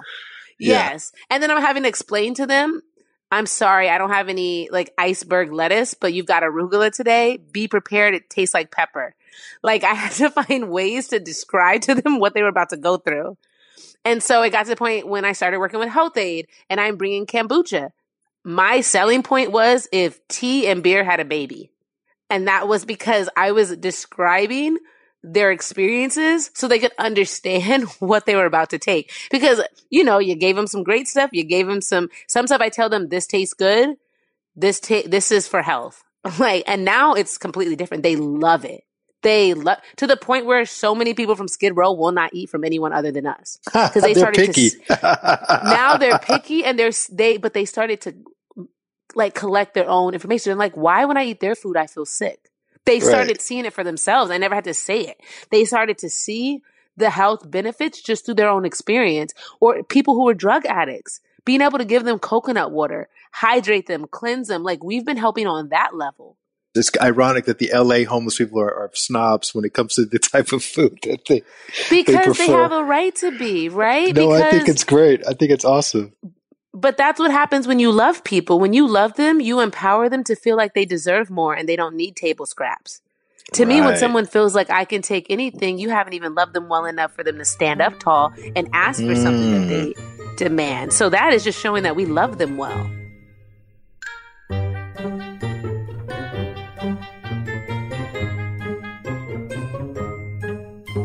You had a very interesting mission statement, which which was uh, creating sacred spaces where people can actually be seen, right? Mm-hmm. A hundred percent.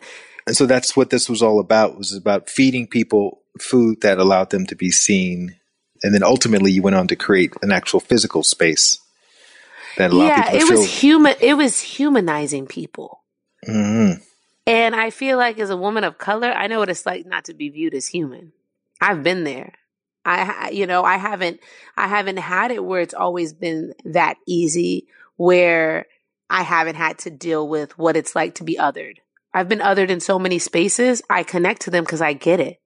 I understand what it's like. Whether you're homeless or you're a person of color navigating in a white space, you know what other feels like.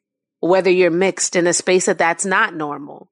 Like I've been othered, so it was so important to me that we see each other, we respect each other, we love each other, and it was important that we pour dignity into people because that's what I'm seeing a lot of. They're stripped of their dignity. And it's by their daily treatment, it validates their worth. That's anybody. Talk about the concept of suffering well, which is another mm-hmm. thing that you, you said you learned on Skid Row. Yeah, I think that my respect and regard for people who suffer well. Being in so many privileged spaces, you realize that people don't suffer well because the world is at their feet. You have people who every day are disappointed, who are hurt, who are mistreated, and they wake up and smile. They find something to be happy about. They live in devastating conditions, and yet they can wake up and turn on music and be happy enough just to dance in the street. Like the joy that they have you don't hear about suicide on Skid Row. You hear about it in Beverly Hills. People are hanging themselves from mansions, not from poor areas. And that's the truth. So I have so much admiration for people who suffer well because those are people who have faced war and and and and so many difficulties and are still showing up and contributing to the world in a, in a positive way. These are people that have have every right to burn the city down and don't. And that's the truth. That is suffering well that this city this city is still standing. There's 58,000 people living in poverty because resources have been taken from them. Can you talk about the story of Kevin, who's I met him when I met you for the first time? Yeah, you were giving that talk. Little Kevin, oh my god, I, I see him all the time. He's at the shop all the time. Um, Kevin is it's beautiful because it is a success story for us, and I say that because he was my turning point to realize my to realize my radical love meant something. And I think that's why, like, when I see him, I think of that. I think of the fact that when I was on Skid Row six nights a week at two, four in the morning, handing out food, you don't always know why you're doing what you do when you're called. You don't really know what it means, if it'll ever mean something to someone, if you're being crazy. Like you just, you don't know. There's no point of reference. And to see Kevin, who was living on Skid Row, who was homeless, who disappeared for a while. And I just kept thinking about this guy who didn't speak much. And now, I mean, I can't get him to be quiet.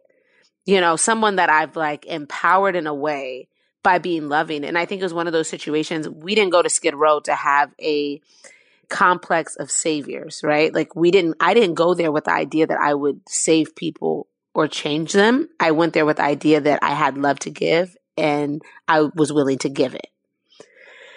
And to see the love that you're willing to give transmute into healing and empowerment for someone to the point where he no longer lives on Skid Row. He's working. He has a place to stay and he comes to our shop and buys stuff. And now he feeds people on Skid Row. Every Thanksgiving, he's now doing a feeding for people in the community. I've watched a complete 360. I watched what love can do. I watched when little things aren't little, they're not small. I don't think we always realize, but defining moments are glimpses, they're small things. And that's what I realized with him. He he changed my ideas to being beyond radical, but to knowing they could shift the world if I could only lead with my heart. And that was my defining moment because he got off Skid Row. You know, we've had people be sober. Like the fact that like our program wasn't built off, I'm going to get you off the streets. I'm going to stop you from doing drugs. It was built off, I'm going to give you the love you deserve. I'm going to give you love without reason. And let that birth whatever it birth, because for every person, it's something different. Wow, that's such a really, really important point to make. Instead of going there looking to save people from whatever their aff- affliction may be in your eyes, just love them and let them feel seen and heard, and then something will be born from that. So you you got another interesting cognition in your meditation. oh my um, god, so to, many. that had to do with that had to do with going all in full time on the Skid Row experience. Can you talk a little bit about yeah. that? Yeah, this was another crazy moment I had. Oh gosh. So, um, like I was saying before, my downloads, I call them like my spiritual downloads, my guidances. I got a download right after my mother passed away. That was probably one of the first times I felt shattered. I feel like I've always been resilient. I've always jumped back up. But in my meditation, I heard her say, go pitch a tent and sit for seven days. And after she I passed. do a skid row. Uh huh. This was after she passed. It was like one of the first times I heard her voice. I've always heard like spirits and things like that. Like I've always been a medium in that way. Like I've always heard spirits. I can't even like deny that. Like I've always been able to hear other things, other messages. But it was the first time I had heard her voice. It was her energy, her resonance. And I'm just like, in my head, I thought I was so broken that I was like, maybe I can go serve more. In my mind, it was like, every time I've been hurt, for me, I've been able to transmute my pain through service um, and by giving more, helping more, showing up. I think it keeps you from being a victim and you become more empowered.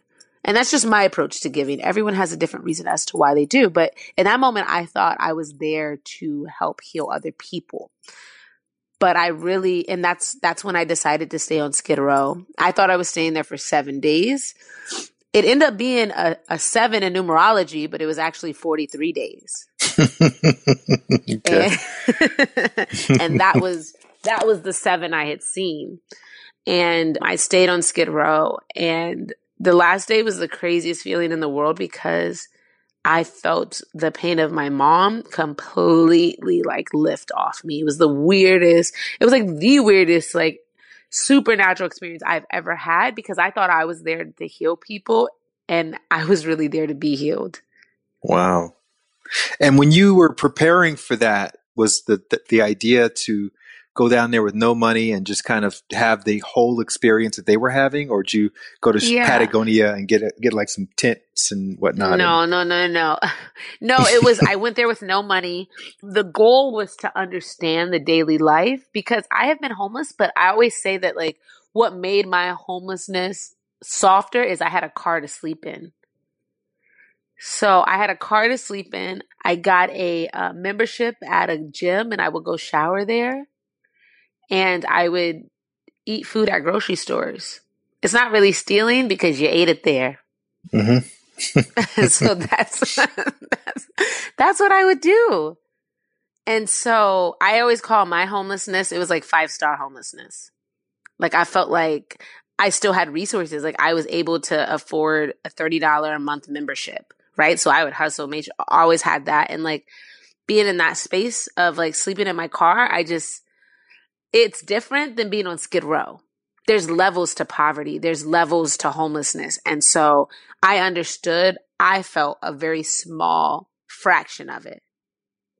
because I always was able to get myself out of whatever I had gotten myself into. But this was like, I mean, Skid Row. This was, I mean, it, it doesn't get any deeper than that. But it's like, how can you help someone fully if you don't understand it? And I learned, oh my God, my eyes just understanding from an emotional standpoint of how much resilience you have to have, how strong of a spirit. I learned like the real prophets and gurus are on Skid Row. Those are the real, the real spiritual leaders that should be having voices because they're able to transmute things I've never even experienced. What were some of the experiences you had in terms of getting set up and just the day to day of living down on Skid Row? I, I, heard you tell a story about trying to buy tarps, uh, and I would love to hear more about that as well. Yeah, so just it was very so in my mind because you don't need that much money to live like bare minimum, right? Like in my head, like I basically it's so crazy. LA never rains. So when I went down there, I didn't think I would encounter any type of rain. And of course I did, which I don't know. It was like a sick joke. I literally one day it's just completely gray outside and they're like, "Oh, it's going to rain." And I'm like, "Wait, what?" And they're like, "Yeah, you're." I'm like, "Well, what do you guys use for rain?" They're like, "You're gonna have to get tarps," and they're like, "It's uh, you need two tarps for your tent because my tent was small, and they're about twelve dollars each." And so I, in my mind, I'm like, "Oh, twenty four dollars, I can come up with that. I can panhandle to get that." Like in my head, it was like, I can ask people for twenty four dollars, and so I went to Seventh and Figueroa where there's like a huge like little outdoor mall strip in downtown. It's a fin- the financial area. I went there during a busy time because I was like, you know what? There's going to be hundreds of people walking by constantly. I'm about to ask people for money. And so I said, okay, I got to do this, got to try it out. Even though that's something that also makes me uncomfortable, the idea of asking for something. But it's like, I was at least telling people what I was getting. And there's a target right there where the tarps are. So I was literally telling, asking people, saying, like, you know, I'm trying to raise $24 because I have to buy two tarps for my tent. I'm currently living on Skid Row and I need help uh, getting my, my tarps for the rain. I had seen over 600 people that day. And everyone said no to me. Everyone. Like, to the point where I've, I don't, I don't sit in like fury often and long because I don't like that energy. I was furious that day. I was so angry by the level of resil- like resilience to help. No one wanted to help me. Like the energy that went into the nose and the not help could have easily solved my problem. And I was crying. Like I sat down because I, was angry to tears because I'm like, I'm explaining my story. You can tell I'm not a drug addict. Like everyone has an excuse as to why they don't help. How do you see 600 people and no one give you a dollar? I was asking everyone for a dollar. I didn't even ask them for the whole thing. And I explained to them what people were disregarding me. People were cutting me off before I could even ask for help. And so I sat down. Mind you, I had a little change bucket that said love without reason on it. So in my head, it was just like, what? I sit down and it's literally like a movie. I sit down and I'm crying because I'm like telling myself, like, I need to get, and I'm crying again out of anger. This is like the anger tears of like, I can't believe we are this far behind in our love. And then I hear change drop into my, my little box that says love without reason. And I go to look up because when I tell you when this change hit, it it's restored. It was like I got angry and it was like the moment I'm like, I yeah, I get to forgive. You know what I mean? It was like one of those mm-hmm. like I was I wasn't wrong. I, I was I was wrong. People are loving. I turn and it's a homeless man. Mm. I bursted out.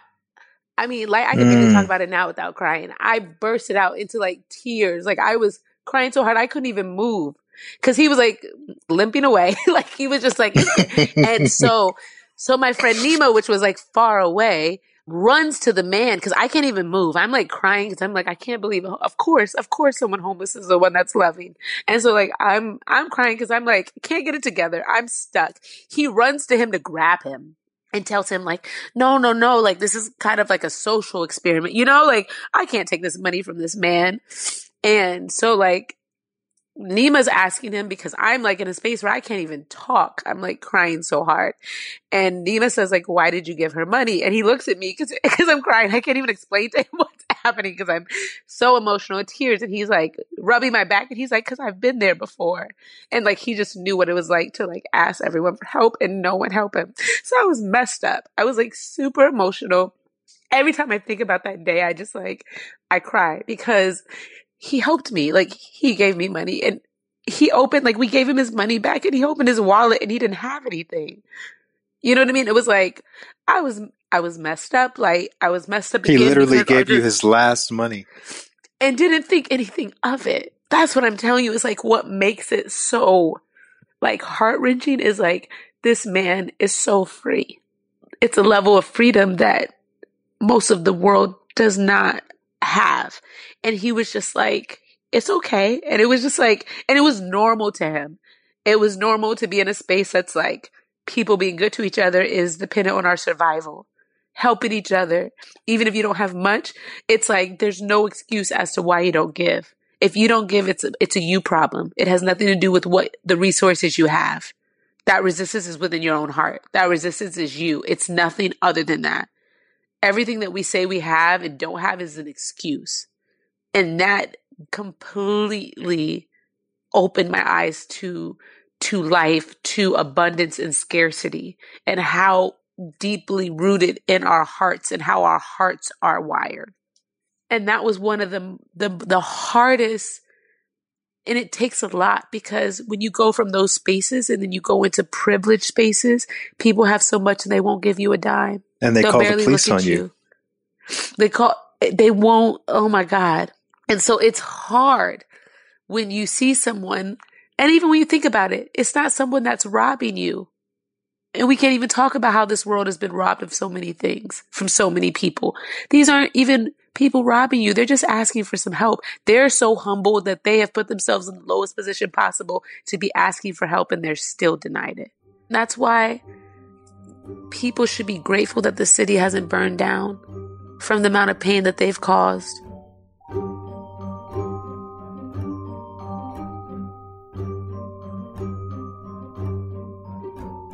What did you find? I, I read a statistic that said that people who go through the foster care system, I think it was through like researching your story, uh, 40% of them or something like that, they end up incarcerated or end up homeless. If you had to categorize the people that lived on Skid Row, like what background would you say that they predominantly come from? When I think of number one, I think of foster care because so many people don't have anyone to call in family because they they were given up at birth. Mm. So so so after care, 18 they get they just get released and then they're just on homeless. Oh yeah, Mo- on average over 50% of kids that turn 18 become homeless within 6 months. They have nowhere to go. Nowhere to go. Like where where do you go to your high school friend's parents' house? Like where do you go? You're a child. You just graduated high school. Only 3% of foster kids go to college. Because that's a le- that's not a level of intelligence. That's a, le- a level of neglect. And so, not to say that college is the answer. I didn't go to college and came out just fine, but it's just showing the levels of I had the opportunity to. They aren't given the opportunity. So, foster care, 100%, because there's, I mean, the foster care system needs to start over literally like this the foundation of this country needs to start over the co- foster care system has to start from scratch. I would be okay if they threw everything away and said we're going to start start tomorrow from scratch. We don't even know what we're doing. Them not knowing what they're doing will be more positive than what they've done. Because their numbers are too low to even respect the system. You know? So that's number one. A huge thing that we see a lot is military mm. vets. Ptsd Oh my God. My favorite guy. I was with him a couple days ago. His name is Walter. He was in Vietnam. And someone like him, where he survived the war, a lot of his friends didn't make it. They had him in a rehab in Chicago. And like he told me, he went to Skid Row because they kept him in a rehab and just kept drugging him up. And he was like, you know, I'm hurt. I went through things, but I don't want to die like this. And he literally came to Skid Row because he was like, I'd rather be on Skid Row than drugged up. Because he was like, they're going to kill me in this place. Because basically, everyone's not, I mean, the system doesn't teach you to work through your problems, they teach you to medicate them. That's the infrastructure of the system. That's just what it is. And that's fine. Our society is addicted to a lot of things because of it. But there's also people that don't want, they don't want, they want to work through their problems and they just want support. And you've got people who, can you imagine trying to work through your problems because they're medicated? Your new problem is fighting your addiction and it's not even addressing the actual root issue. So it's layering problems on top of each other. And so you have all, like the biggest thing I notice within everyone in every walk of life is unaddressed trauma. A lot of the people that are there are in such a deep hole of trauma that's been unaddressed and then it's been, uh, it's a chain reaction. It's been layered on top of each other and it's all this pain and people being unloved. All of it is unaddressed trauma and when you're, uh, you're, when you're not loved well. Right. Not being seen. Mm-hmm. So then you created a documentary from your Yes. 43 days Yes. on Skid Row. What's the status on that? we shoot this Sunday. In two weeks, we go into post production. So we cut, uh, you know, we cut a, um, a like sizzle reel, but now we're going to, we're going into post production because we've also been filming the effects that COVID has had on the homeless community. Right. Beautiful. So now the And world s- is different. Just in this little bit of time, the world has turned upside down. right. And you uh you have a bodega. Talk a little yes. bit about about about that. Yes, for anyone that doesn't know what a bodega is, it's anyone that's Afro Latino that owns uh, a market. For us, usually it's like predominantly Puerto Rican or Dominican, but it's it's our our bodegas are one of our safe spaces and communities. The thing is, in bodegas, especially in New York or in Puerto Rico, everyone knows you in the community. It's your corner store that's not necessarily affiliated with a big market, you know? It's where you can get all your essentials, all your needs, but then you know the people in the community. It's the hub that people go to. And I wanted to create that in LA. LA doesn't really have that that bodega community. And I wanted to introduce it because I felt like it was it was so important. And I think that now what we're going through in these last couple of weeks more than ever, people are realizing the importance of community unity. And so I wanted to create a space where people in the neighborhood, specifically food deserts that need healthy food and access, could have access to healthy food without it going against the the going against the price point of the community. Because the biggest issue is uh, Whole Foods is a wonderful market, but a huge percentage of America can't afford it. So it doesn't make it accessible. It makes it commercialized. Is this a part of the Lunch on Me nonprofit? Yes. So basically, we've reached within our five years, we distribute 10,000 free plant based organic meals a month. We wanted to now create markets that gave everyone access and became more zero waste. I like to call our markets the goodwill of organic. And so we do a lot of partnerships, a lot of um, repurposing of food. We work with farmers and we get a hold of a lot of food that would go to landfills that are completely good. We just produce so much and we don't have a strong system for repurposing in America. And so I wanted to focus on all that. It's called Larayia's Bodega, right? Yes, Larayia's Bodega. The concept of that was I wanted to it's it is different than traditional bodegas because it is plant based, it is vegan. It's kind of like if LA and New York met.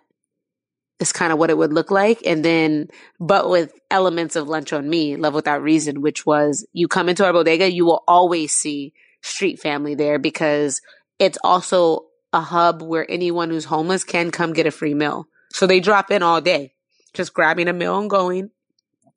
But it was a place where it was like everyone's invited. Yeah, I've been there and I, I think it's wonderful. I mean, it's, it's, you know, I lived in New York before and there's definitely bodegas there, but it's a different, it's a more eclectic experience than a traditional New York, New York bodega. And I just, I just love the way that the retail part is curated. You've got really beautiful, you got re- really beautiful things and the friend that I was with, she bought a bunch of plants when she was in there. So there's not a lot of bodegas that sell beautiful succulents.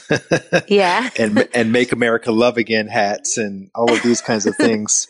And wonderful yes. coconut water with little bits of coconut in it. I mean, it was it was really really amazing. So I, I think that was a really a job well done. And if anybody listening to this is planning a trip to Los Angeles and things are open back up, you definitely want to put that on your to do list to make, to make a trip downtown to Larayia's Bodega because it's such a special. I think it's a very special LA type of experience, and I mean that in a good way.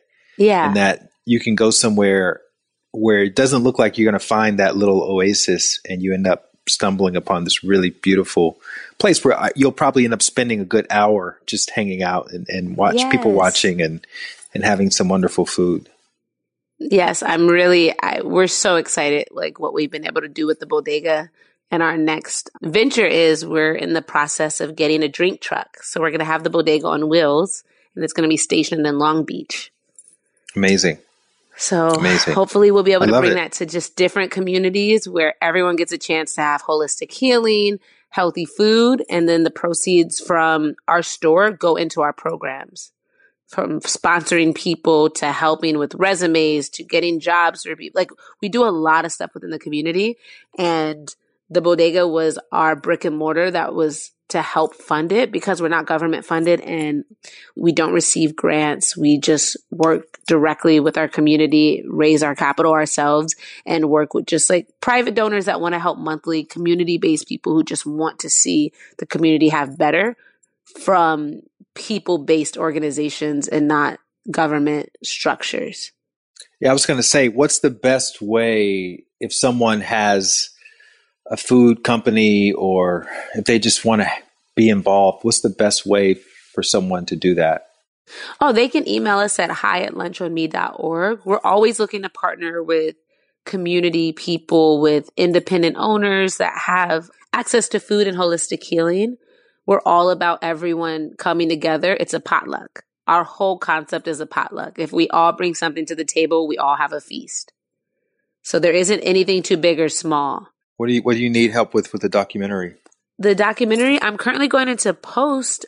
If anyone if anyone does sound and wants to come out in the next two three weeks, because we're going to be I'm just filming interviews and things like that.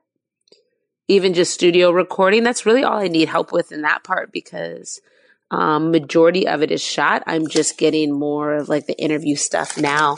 But if anyone has that or a studio that I can film, is it fi- is of, it financed? I know post production can be kind of expensive. I'm paying for everything myself. okay. So we have we have a we have a fundraiser for it on our CrowdRise for anyone that wants to help because everything's just kind of come out of my pocket. Okay. Beautiful so yeah, if anyone wants to help, I would never, I we would never deny help because it's a lot of work for us. I would love to just continue talking for another hour and hear all about the details of living on Skid Row, but but I like to also leave the listener wanting more. And I think this is enough to give them to whet their appetites so that they can come in and and engage with you guys in whichever ways can be helpful for everyone. But I just wanted just to say again, thank you for taking time to to have this dialogue with me. And I just want to I like to finish these conversations by offering up some of my own reflections from hearing the story and tying things back to childhood. So remembering that you were talking about painting and drawing and what you were doing maybe without even realizing it was making things better than than what they were. And I've seen this in so many stories where where the intent behind why someone did what they did when they were young, it ended up manifesting into their purpose later on in life. And, and, and I think yours is probably one of the clearer examples of that, where when you go anywhere, and especially going to Skid Row and to whatever homeless areas and whatever cities you happen to be in, you don't see homeless people. You see angels and you see people who have the potential to be anything they want to be if their environment is nurtured, if they feel seen and if they feel heard. And um, and it seems like that that has been with you for your entire life. And thank God you were blessed with the angels of your grandmother and your drug addicted aunts to help you help to familiarize you with those kinds of environments so that you would not be intimidated when you saw that again later in life in those uh, homeless areas and your friend Jamila who's been with you and your nonprofit efforts and of course your sweet mother who still communicates with you through your meditations and tells you what to do um, and how to help. yes. and so I just want to acknowledge you for your heroism, for your courage, for your bravery, for your your willingness to con- to keep doing what you know you're here to do. I did have one question for you actually that I, w- I would like to ask because it, it's come up so much, not just in this interview, but in also in my research. What do you think happens when someone passes? I think our energy travels and and goes where it wants to go. I think it, it evolves and it and it I feel like it's it's it's a doorway. You know, um, in Louisiana they have a term called they're visiting the thin places. And I think that I don't know if it's if it's far from us. It feels like it's just a frequency, you know, that we might change and exist in. But it feels like maybe we go somewhere and our dreams are our life and vice versa. So maybe they're in a dream state and then when they contact us, that's their that is their dream. You know, but it feels very connected. It doesn't feel like we go far. Cuz I have a theory that what you believe happens when you die very much informs how you live your life. And mm. and it seems as though you're definitely not here to make money. you're, in, in, in, this, in, in the direct sense of that phrase, you're here to give and to serve and really to help help people in whatever ways you can. And I think there's a there's a inherent understanding that when you do that, everything will come that you need. And when you when this whole life known as Larayia Gaston you know comes to its final conclusion and you transition into that next stage i think that you recognize that that is that is the wealth that we are here to accumulate. And so yeah. just want to just want to acknowledge that as well. Oh, and thank I you, love that. Thank you for that thank example. You, thanks for modeling that for all of us who listen to this episode. Thank you so much for listening to the re-airing of my interview with Larayia Gaston of Lunch on Me. I find the way that Larayia courageously lives her ethics and love incredibly inspiring, and I hope you did too. You can find links to her book, Love Without Reason, everywhere books are sold, and you can also see what she's been up to at larayia.com. That's L-A-R-A-Y-I-A.com. I'll put links to everything that she and I discussed in the show notes on my website, lightwatkins.com slash show. And if this is your first time listening to the Light Watkins Show, we've got an incredible archives of interviews with other luminaries such as Saul Williams, the spoken word artist, Ed Mylett, Ava DuVernay, the director, Marcus Samuelsson, the chef, Steven Pressfield, the author, Yung Pueblo, the poet, and many others who have shared how they found their path and their purpose. You can also search interviews by subject matter. If you want to see interviews only of people who have taken leaps of faith or people who've navigated health challenges or people who've navigated financial struggles, you can get a list of all of those specific episodes also at lightwatkins.com slash show. And you can watch these interviews on my YouTube channel. Just search Light Watkins podcast and you'll see the whole playlist of all the interviews and last but not least, if you're the type of person that likes to hear all of the mistakes and the false starts and the chit chat at the beginning and the end of the episodes, you can listen to the raw, unedited versions only in my Happiness Insiders community. And you'll find that at thehappinessinsiders.com. And when you're there, you can also take my 108 day meditation challenge along with a bunch of other challenges and master classes for becoming the best version of you. One way you can support this show, if you feel inspired to do so because you really love this episode, is you can look at your device right now, click on the name of the podcast, The Light Show, scroll down past the previous episodes and then you'll see a space with some blank stars. And so, you know, a lot of podcast hosts say, leave me a rating, but you don't quite know how to leave a rating. That's how you leave a rating. Just click that star all the way on the right if you want to leave a five star rating.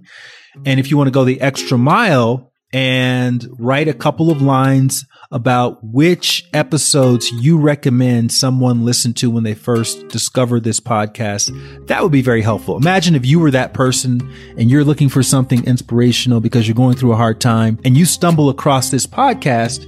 You want to obviously find the most inspiring thing to listen to. So what do you say that is? And if you can identify one, write it in the review so that people can find these episodes very quickly. Thank you very much for that in advance. I really do appreciate that. And I look forward to hopefully seeing you back here next week with another story about someone just like me and you who took a leap of faith in the direction of their purpose. And until then, keep trusting your intuition, keep following your heart, keep taking your leaps of faith. And if no one's told you recently that they believe in you, I believe in you. I really do. I really believe in you. Thank you very much. Have a great day. If you want to get a little extra nudge when it comes to following your heart and taking leaps of faith and believing in yourself each day, then you want to sign up for my free daily dose of inspiration email. You'll join 30,000 other subscribers who receive a short inspirational story or anecdote that's meant to inspire you to become the best version of yourself each day. You can sign up at lightwatkins.com and you'll get your first inspirational message as early as tomorrow. Again, just go to lightwatkins.com. You can sign up for free and you'll wake up each morning inspired to be the best version of yourself.